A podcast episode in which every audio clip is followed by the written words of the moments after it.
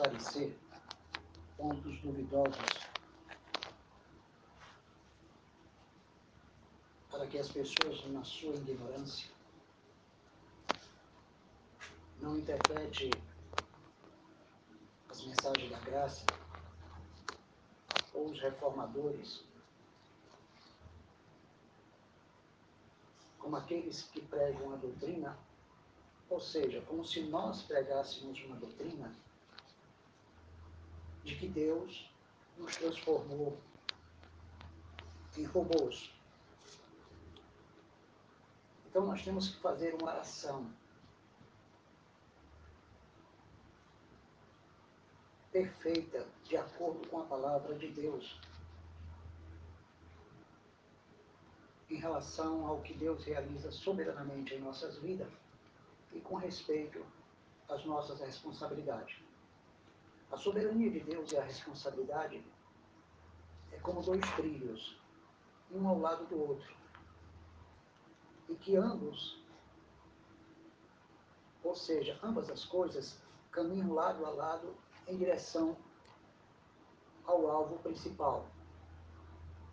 Porque a quem Deus predestinou, chamou, a quem chamou, justificou, a quem justificou, glorificou. Então Deus já estabeleceu de antemão, conforme Romanos 8,30, todo o processo que começa com a nossa chamada, combina com a justificação e determina o futuro com respeito à nossa glorificação. Isso está relacionado à questão da salvação. Porque o próprio Jesus Cristo deixa bem claro. Em João capítulo 3, versículo 8, uma verdade que revela um dos mistérios hoje decifrados na própria reforma, ou naqueles que sustentam a doutrina da graça, através da qual deixamos bem claro que o antropocentrismo não participa do novo nascimento, porque não é um produto do homem, é resultado da obra de Deus, ou seja, dos méritos de Cristo e do seu sacrifício. Então, lendo capítulo 3 de São João, versículo 8, Jesus deixa bem claro a Nicodemos que o vento sopra onde quer, ouves a sua voz, mas não sabes de onde vem nem para onde vai. Assim é todo aquele que é nascido do Espírito. Nós não sabemos como é que ele vai operar, como é que ele sopra, ou como ele vem, como acontece um novo nascimento. Mas uma coisa temos absoluta certeza. Como diz o apóstolo Paulo aos Coríntios, o Espírito opera como quer. Que ele conhece as profundezas do Pai, ou do nosso Deus, e se direciona a alvos específicos os escolhidos para a salvação, os ordenados para a vida eterna. Capítulo 13, versículo 48 de Atos. Então, a ação do Espírito é algo que você não pode decifrar. Como é que ele sopra em nossas vidas? Como é que ele gera um novo nascimento? Você pode até ouvir a voz do vento e sentir a sua presença, mas você não sabe como é que ele vem, de onde ele vem, nem para onde ele vai. Você pode até, alguma experiência pessoal, sentir um gozo, uma alegria. E, diante disso, identificar algo acontecendo no seu coração. Porque escutamos a voz do vento sentimos a sua presença. Você pode até, com a sua experiência subjetiva, decifrar que sentiu a presença de Deus e ouvir a sua voz. Porém, essa presença e essa voz não tem as características da nossa cultura subjetiva, nem conforme as descrições que costumamos apresentar sobre esta experiência. Não há como definir a anatomia da ação do Espírito dentro de nós. Não temos os critérios do DNA dessa operação, dessa atuação. A Bíblia diz em Efésios capítulo 2, versículo 1, que ele nos deu vida enquanto estavam mortos em delitos e pecados. Quer dizer, você foi tomado de assalto. Em Efésios 2, 5, 6, diz que o próprio Deus nos ressuscitou juntamente com Cristo. Em Efésios 3, 11, havia um propósito de Deus em Cristo. Era um propósito. Em Efésios capítulo 1, em um dos versículos, deixa bem claro que Deus fez convergir todas as coisas do céu e da terra, em Cristo, para Cristo, por meio dele, por ele e para ele. Então a questão da salvação, que envolve o novo nascimento, tem um processo. Nós não somos salvos por obra de justiça, segundo 3, 5. Mas antes de versículo 5, ele diz que no devido tempo se manifestou a bondade de Deus. Então Deus manifestou a bondade, a bondade da salvação, com o novo nascimento, com santificação e com fé. E o Espírito se manifesta. E ninguém foi salvo por meio da sua atitude antropocêntrica, sua obra de justiça baseada no livre-arbítrio. Foi a misericórdia de Deus, a ação do Espírito que lavou, regenerou e renovou. Espírito que ele ele derramou, desculpe, que ele derramou abundantemente em nós. Tito 3, 5, 4, 3, 5 e 6 deixa bem claro que corresponde a uma ação do Espírito. Essa ação do Espírito é que realiza em nós o lavamento, a regeneração e a renovação. Que ele teve que derramar em nós para poder produzir o novo nascimento pelo Espírito de Deus. E foi isso que Cristo deixou bem claro. Que o novo nascimento é algo que provém do Espírito. Se o homem não nascer do Espírito, não verá o reino de Deus. Ele tem que nascer da água e do Espírito, então ele não verá o reino de Deus. Então é a ação do Espírito que produz o novo nascimento. E nascer da água é nascer da palavra, porque Tiago, capítulo 1, versículo 18, deixa bem claro uma verdade. Foi Deus, segundo a sua palavra,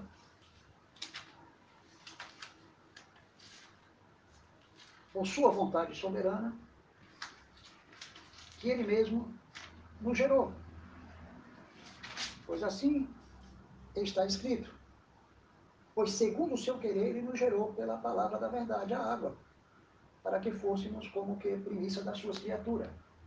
Então, a ação soberana de Deus gerou o novo, nosso novo nascimento. Essa era a semente, é a semente incorruptível que atuou em nossas vidas.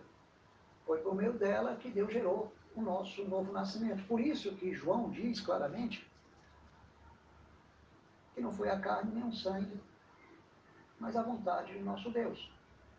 Ou seja, que não foi a carne, o sangue, nem a vontade do varão, nem a vontade da sua carne, mas Deus.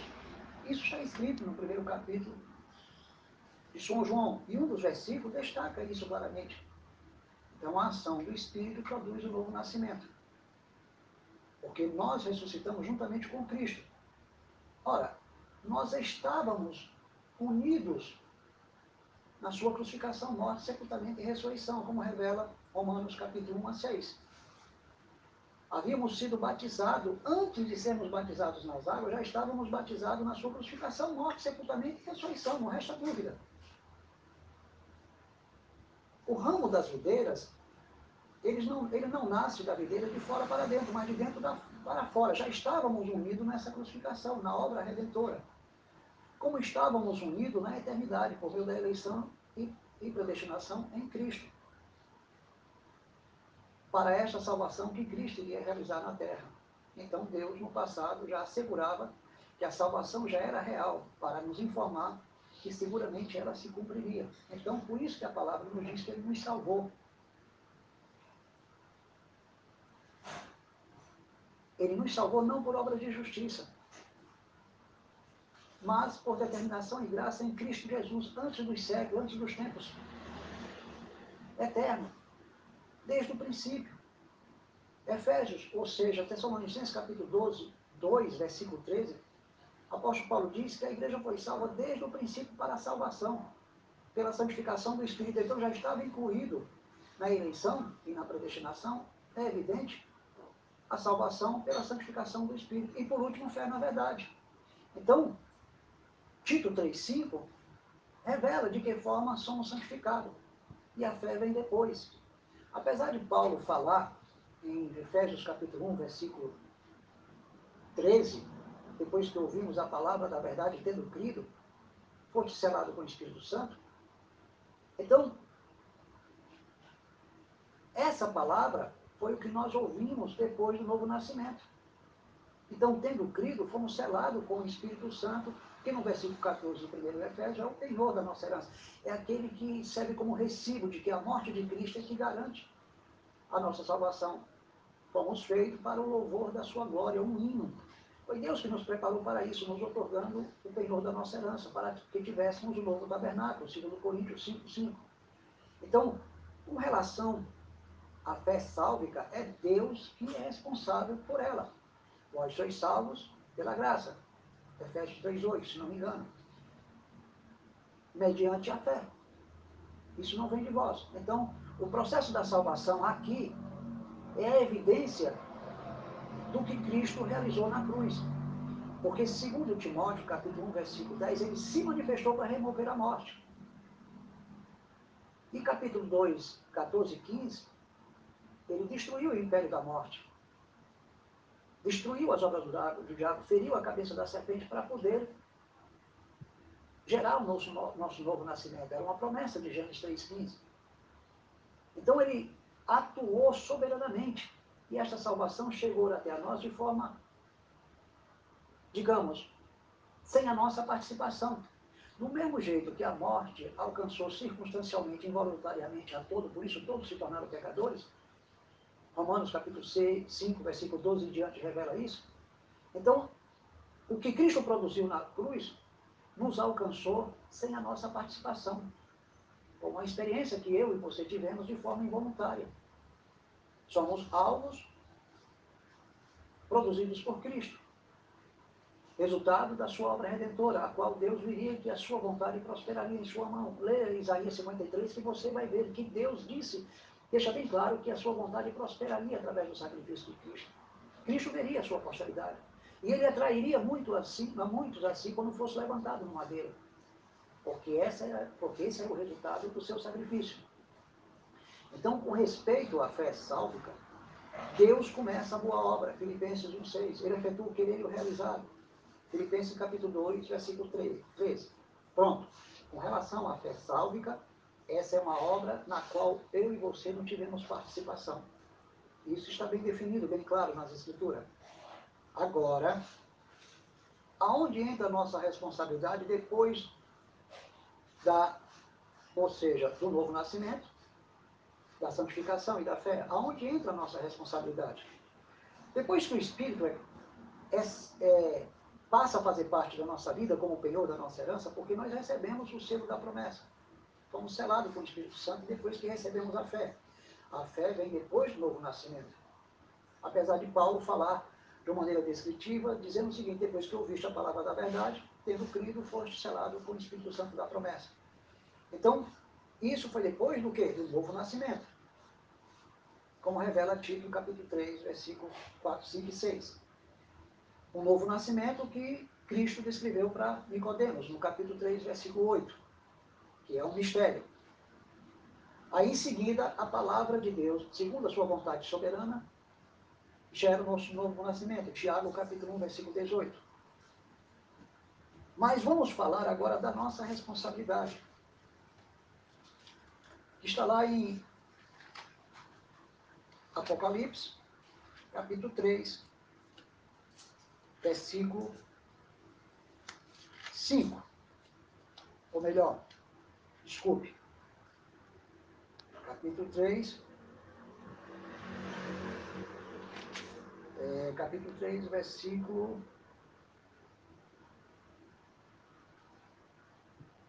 Um momentinho. Onde a palavra diz o seguinte: Eis que estou à porta e bato. Se alguém me ouvir e abrir a porta, eu cearei com ele e ele comigo. Por que então Jesus fala isso? Ele está na nossa porta através do seu Espírito de Deus. Porque, segundo o que diz o Apocalipse, ele anda no meio dos sete candeeiros. Ele anda no meio da igreja, ele habita na igreja. Então, se ele anda no meio da igreja e ele habita na igreja porque nós somos templo do Espírito Santo, automaticamente, o que, que ele faz? Ele está sempre batendo a nossa porta.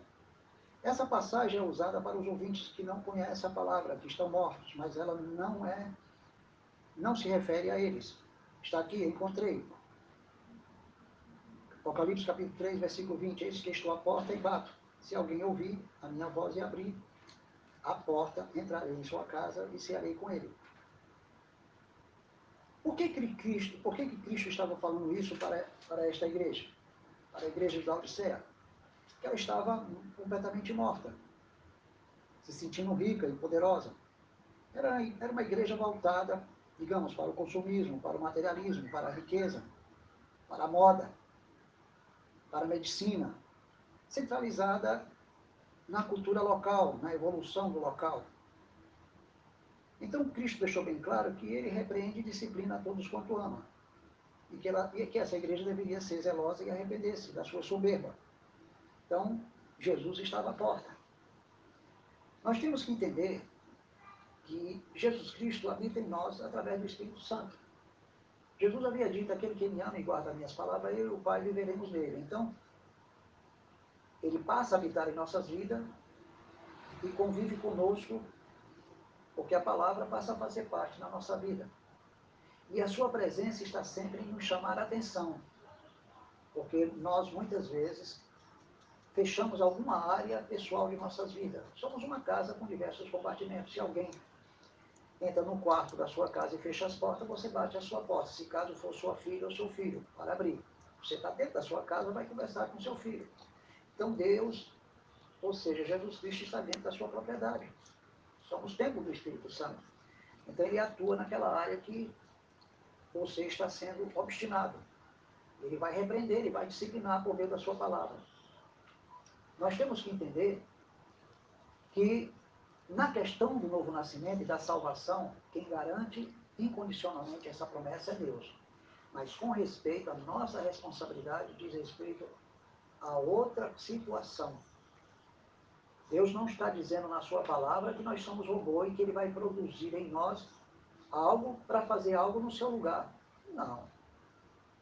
A partir do momento que você começa a interagir com a obra que Deus realizou na sua vida, você passa a responder aquilo que Deus realizou soberanamente em sua vida por meio do sacrifício de Cristo. Ele realizou o novo nascimento, e depois nós passamos a responder a esse processo, a esse resultado. E nós vamos responder exercitando o quê? Exercitando a santificação que ele iniciou, exercitando a fé que ele nos deu, exercitando a comunhão que ele produziu em nós a partir do novo nascimento. Ele nos reconciliou Quer dizer, você se reconcilia com o governo de Deus, com o concílio de Deus. Você estava afastado desde o momento que foi formado e concebido em pecado, porque no ventre materno você já estava apartado, destituído da glória de Deus. E assim, ao sair do ventre materno, desencaminhou-se. Então, a partir daquele momento, perdemos o contato com Deus desde o momento que Ele nos encerrou no pecado e debaixo da lei, como revela as Escrituras em Gálatas capítulo 3, versículo 22 e 23. Então, devido a essa situação, que você não poderia reverter, é que nos leva a outra verdade, lá em Jeremias capítulo 13, versículo 23, onde Deus nos diz algo bastante interessante. Da seguinte maneira: É uma pergunta. E essa pergunta nos leva a pensar da nossa condição de mortos, de pecadores, que não tinha poder de decisão, estava morto.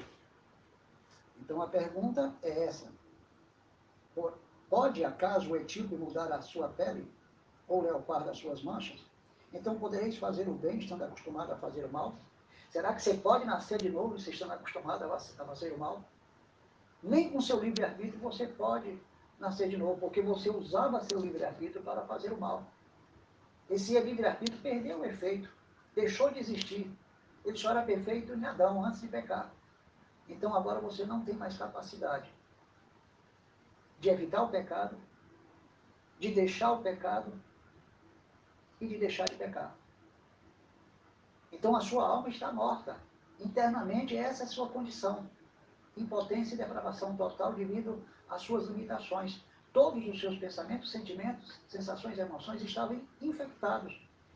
E infectou o seu livre-arbítrio. Então a carne não passou mais a ser sujeita à lei de Deus, nem o pode ser.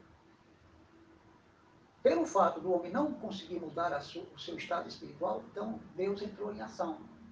Agora, com respeito à nossa resposta àquilo que ele realizou em nós, tem a responsabilidade. É aí que Jesus entra a nossa porta, a porta do coração do crente, não é na porta do incrédulo, não. O incrédulo está morto. Deus primeiro precisa levar ele a uma transformação, ou seja, Deus primeiro tem que gerar nele um novo nascimento, de forma milagrosa. Isso não depende de ninguém, nem do ato dele ouvir, porque a Bíblia diz que não depende de quem quer nem de quem corre. Romanos capítulo 9, versículo 16. Então, a partir do momento que você nasceu de novo, aí vem a tua responsabilidade. Aí Jesus passa a bater na tua porta. Vai acompanhar na tua vida, ele mora na tua vida. Então, em caso de desobediência, aí é que vem a disciplina. E muitas vezes essa disciplina traz sérias consequências quando não atentamos. Não perderemos a salvação, mas poderemos ser disciplinados se não obedecermos. Quê? Porque nós temos que compreender que a obediência pessoal é uma resposta ao novo nascimento e não uma resposta à sua salvação incondicional. A obediência é uma resposta ao novo nascimento e não uma resposta à salvação incondicional. A salvação ela é gratuita, incondicional. A obediência é só uma resposta. A obediência e a santificação que você pratica é uma resposta ao novo nascimento que Deus realizou na sua vida. Então, daqui para frente, teremos sempre que dar essa resposta. E quando há desobediência, o Espírito de Deus vai nos repreender naquilo em que estamos errados. E ele está sempre à porta. Quando não obedecemos, recebemos severo juízo de Deus. Veja o que aconteceu com Sansão. Ele era nazireu para sempre, diz o anjo. Morreu sob destruição. Perdeu os olhos, perdeu as forças, pediu a Deus as últimas forças, ele foi salvo, mas por meio de destruição, porque o anjo disse que ele seria nazireu para sempre, consagrado e separado para Deus por toda a vida. Apóstolo Paulo disse em 1 Coríntios, capítulo 5, versículo 5, sobre um homem que envolveu-se com a mulher de seu pai, que entregasse o tal a Satanás, o reino das trevas, para, ser, para que seu corpo fosse destruído, por meio de um juízo divino. Mas o seu espírito seria salvo. Por quê? Porque Jesus havia dito que da mão do meu pai ninguém o arrebatará nem na mão do. Ou seja, da minha mão ninguém o arrebatará nem da mão do Pai, que é maior do que tudo. São João capítulo 10, versículo 28 e 29. E principalmente porque o Espírito é o penhor da nossa herança. E também como está revelado em Efésios 1, 14, 2 Coríntios 5, 5, Judas deixa bem claro que Deus é poderoso de nos guardar de tropeçar ou da caída, ou da queda, e nos apresentar imaculado naquele dia. É Deus que é poderoso. Nós não vamos garantir o, no, o nosso encontro definitivo com o Senhor para viver para sempre com Ele. Porque essa salvação ela é incondicional. É uma promessa por graça, não envolve o, o mérito do antropocentrismo. Agora, a obediência é uma resposta àquilo que Deus fez em nossas vidas. Então haverá disciplina. Observe o que é que diz a palavra de Deus nos Apocalipse, em uma das, em uma das cartas, no capítulo 2 ou capítulo 3. Cristo fez severas ameaças a Efésios. Se ele não obedecesse, o anjo, a igreja seria tirada do seu lugar. Ele perderia a igreja, ela deixaria de existir. Muitas igrejas já deixaram de existir, mesmo funcionando. É como diz a própria palavra que Deus matou Saul. E ele posteriormente se suicidou, mas ele já estava morto, Deus já havia matado ele. Agora, a forma como ele se matou, aí foi uma escolha da carne dele e da forma como Satanás influenciou ele. Mas ele já estava morto para Deus. Então, quando uma igreja decide existir, ela não funciona mais no sentido espiritual, ela funciona humanamente, religiosamente, liturgicamente. E tem muitas que já deixaram de existir até no sentido literal. Mas existem outras igrejas onde o pastor tolerava. Não aceitava, mas tolerava. Não repreendia, mas suportava. Não estava de acordo, mas admitia. Uma mulher que se dizia profetisa que formava um grupo místico dentro da igreja e levava a igreja ao paganismo. E claro, se dizia profetiza, então significa que ela trazia a revelação para o seio da igreja. E havia uma, uma severa ameaça. Caso ela não se arrependesse, ela seria lançada no leito de enfermidade, ela e os seus seguidores e seus filhos. Então existe uma disciplina severa, um juízo severo sobre aquele que desobedece, porque os judeus, se sentindo filhos da promessa, eleitos, filhos de Abraão, eles pensavam que poderia violar o pacto e confrontar a soberania de Deus e as suas promessas eternas. Só porque eles sabiam que eram eleitos de Deus, escolhidos, antes da fundação do mundo. Então eles começaram a confrontar a soberania de Deus e veio o juízo de Deus sobre eles. Então, quando nós não ouvimos a palavra de Deus, não teremos o melhor para vivermos com Ele. Na promessa, na promessa de Israel, se quiser dirigir ouvidos, comereis o melhor dessa terra. E hoje, para reinarmos com Cristo, para vencermos Satanás, vencermos a nossa carne, nós temos que dar ouvido à voz de Deus, porque só podemos fazer morrer as obras da carne por meio desse Espírito que bate a nossa porta. Então, esse Espírito é o penhor da nossa herança que garante é, o teu retorno à tua obediência.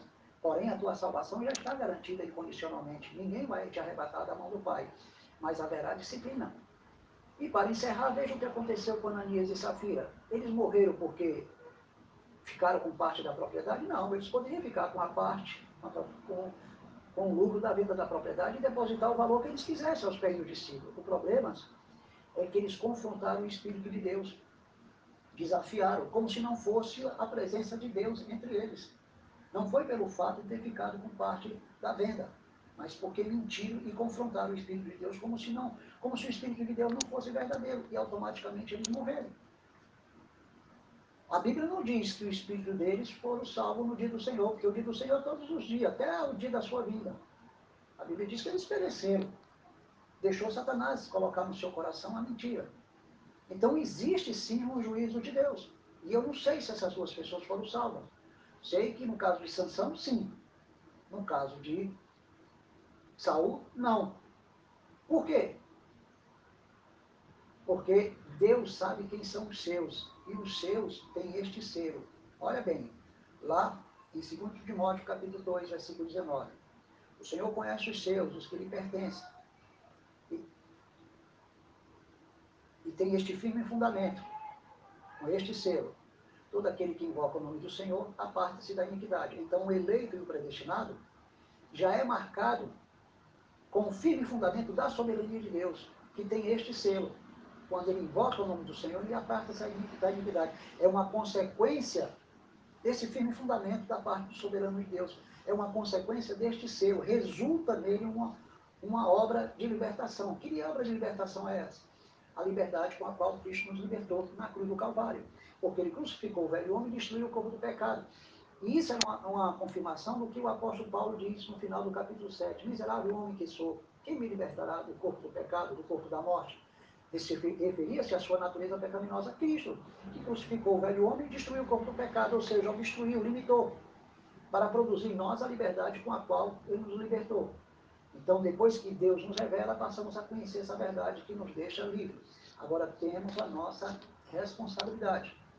Não devemos ser como judeus e confrontar a soberania de Deus e as suas promessas, porque há severos juízos para muitos crentes que ainda distorcem a palavra de Deus e pensam que eleição e predestinação é autossuficiência para permanecer no pecado. E não é autossuficiência para permanecer no pecado. E nem para nascer de novo. Não torna ele autossuficiente nem para nascer de novo, porque essa é uma obra de Deus. Deus nos elegeu, nos predestinou para a salvação que Cristo iria realizar. Havia eleição, predestinação no passado, em Cristo, não separado de Cristo, ligado ao seu sacrifício. Então estávamos salvos no passado porque Deus assegurava que essa obra iria acontecer. Mas foi necessário que Cristo se manifestasse e cumprisse as Escrituras. Ele apareceu para remover a morte, nos dar a imortalidade, a vida, trazer-nos a vida e a imortalidade como o seu Evangelho. Era necessário para consumar, confirmar literalmente, realizar totalmente, explicitamente o que ele havia determinado no eterno passado. Porque era tão real que ela iria acontecer no futuro. Então, o eleito predestinado só seria salvo depois que Deus revelasse ele, produzisse nele o novo nascimento. Porque, de todas as maneiras, a sua condição era praticamente de um filho das trevas, um filho do diabo. Por quê? Porque quando o diabo semeou na terra o joio, estava semeando o homem espiritual morto que entrou nas nossas vidas desde a concepção, porque já estávamos mortos, separados de Deus, formados e concebidos em pecado, e ao sair do ventre materno nos desencaminhamos, porque já tinha em nossa natureza o joio, a natureza espiritual do joio. Essa natureza espiritual do joio era a cabeça da serpente que precisava ser ferida. Por esta razão, muitos se tornaram filhos de diabo, diabo e Deus nos predestinou para a adoção de filhos em Cristo, conforme Efésios capítulo 1, versículo 5 para poder nos resgatar dessa condição de filhos do maligno, que nos alcançou também de forma circunstancial, porque éramos filhos da ira como os demais, portanto, estava sob a mesma condenação eterna. Então Deus elegeu alguns de todos aqueles que estão destinados para, para a perdição. E nós fomos preparados de antemão, porque o filho do homem semeou o trigo, e o trigo foi predestinado, elegido e predestinado a ser como Cristo. Então, como Cristo era um trigo que foi semeado na terra. E ele disse: se o trigo não morrer, permanece só. Mas se morrer, dá muito frutos. Nós também fomos semeados na terra como trigo, para morrer juntamente com ele na crucificação, morte, sepultamento e ressurreição, para darmos frutos. E a partir do momento, esses frutos é uma resposta ao novo nascimento. É uma resposta ao fato de estarmos unidos com Ele desde a eternidade e até na crucificação, morte, sepultamento e ressurreição. Mas nós temos a nossa responsabilidade. Portanto, não somos robô. Que a graça e a paz sejam conosco.